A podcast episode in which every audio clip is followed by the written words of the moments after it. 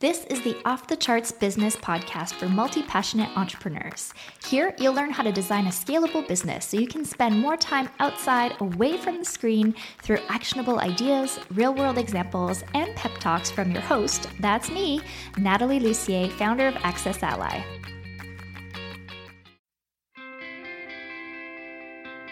Join Natalie Lussier, business strategist and digital visionary, as she shows you how to increase the most important metrics in your business.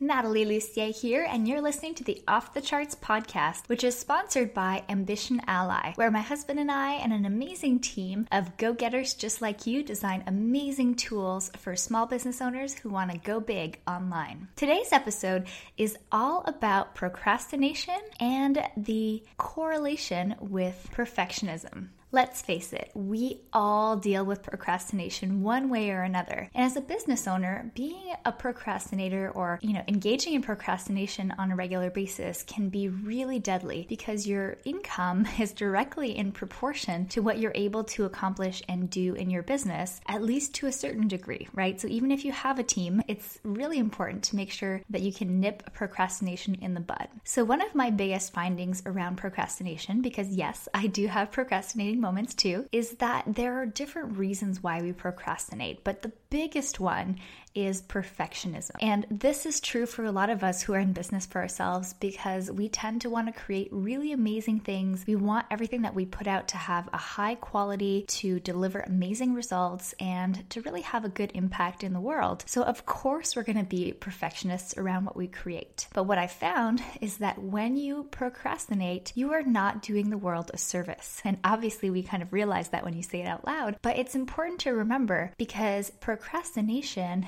and perfectionism go hand in hand. And when you realize that because you're waiting on something to make it better, does not necessarily lead to actually creating something better. You're actually robbing yourself and your audience of the stuff that you could have been putting out the whole time. So let me give you some tips to overcome some of the perfectionism that I've also had to overcome myself. So the first thing is that you need to realize that whether you spend a week on something or you spend a day on something, depending on what it is, if you've been procrastinating for 4 days out of that week, it will be the exact same result at the end. So that's the very first realization is that procrastinating does not actually make the end result better. And usually it just makes you more stressed out and it makes you rush at the end, which does not feel good. And it tends to actually create a lower result. So, what you want to think about is how can you get into motion and into action without overthinking it? And this has been huge in my life as well. So, every time that I think about a project and it starts to become this big snowball in my mind, and I'm like, oh, that's going to take so much time and it needs to be so great, and I need to to spend time reviewing and making it better, I remember and I remind myself that if I don't get started, it'll never get done. And that snowball will just keep growing and growing. So instead, what can you do to start immediately? And that, of course, goes into, you know, how you like to plan things. Some people like to have all the details figured out before they start. But what I found is that if you have a process already in place for how you do things, so let me give you an example for my business. When I create a blog post, post or when I create a training video for the Heart Courtis Insider program, I know exactly how I do it. I know that I need to create slides, I need to create an outline, I need to record and edit and upload. But I, you know, for example, for a blog post, I know I need to create a title and outline and then start writing and then polish and create images and all that stuff. So I know exactly the process that I need to do, but the very hardest part for the most of most of the things that I need to do, and probably the same is true for you, is really just getting your ideas out on paper. And once that is there,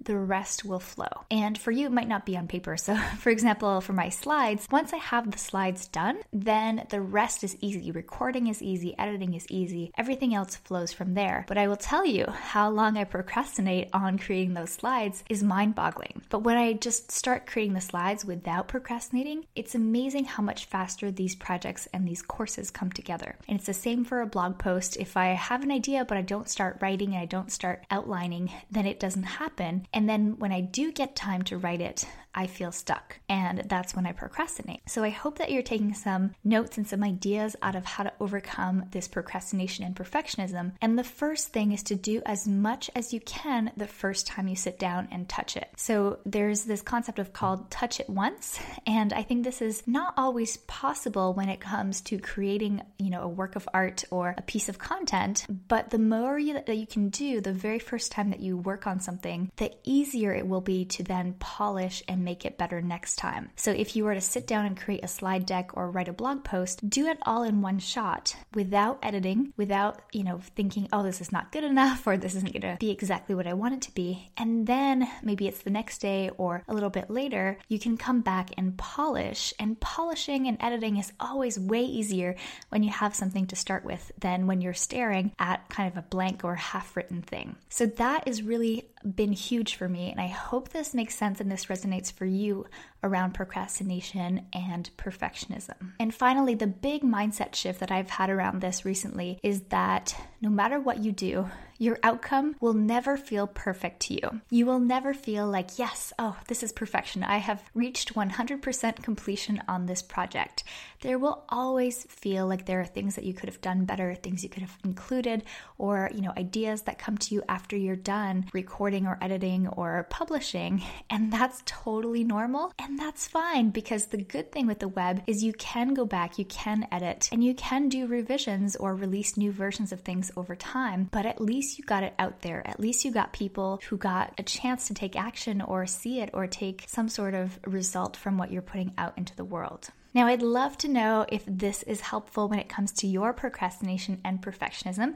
So head back over to natalielussier.com and leave a comment on the blog. And of course, we would love to have you join our free 30 day list building community, which is designed for online business owners just like you who want to get more people into their tribes, sell even more amazing products and services, and just have a more sustainable business. So just go to 30daylistbuildingchallenge.com to sign up. It's totally free, and I will see you inside of our Facebook community. Oh, and by the way, if you actually liked this podcast episode or any of our podcast episodes, make sure that you're subscribed to the channel so you never miss any upcoming episodes of the show. And of course, we would also appreciate an iTunes review. So, five stars would be great. And we so appreciate you listening and sharing with your friends. Thanks again. This has been Natalie Lussier, and I will catch you on the next episode. Want to keep growing your business on your terms? Then sign up for my free newsletter, The Momentum Memo. You'll get quick, actionable tips to gain momentum in your business every Tuesday.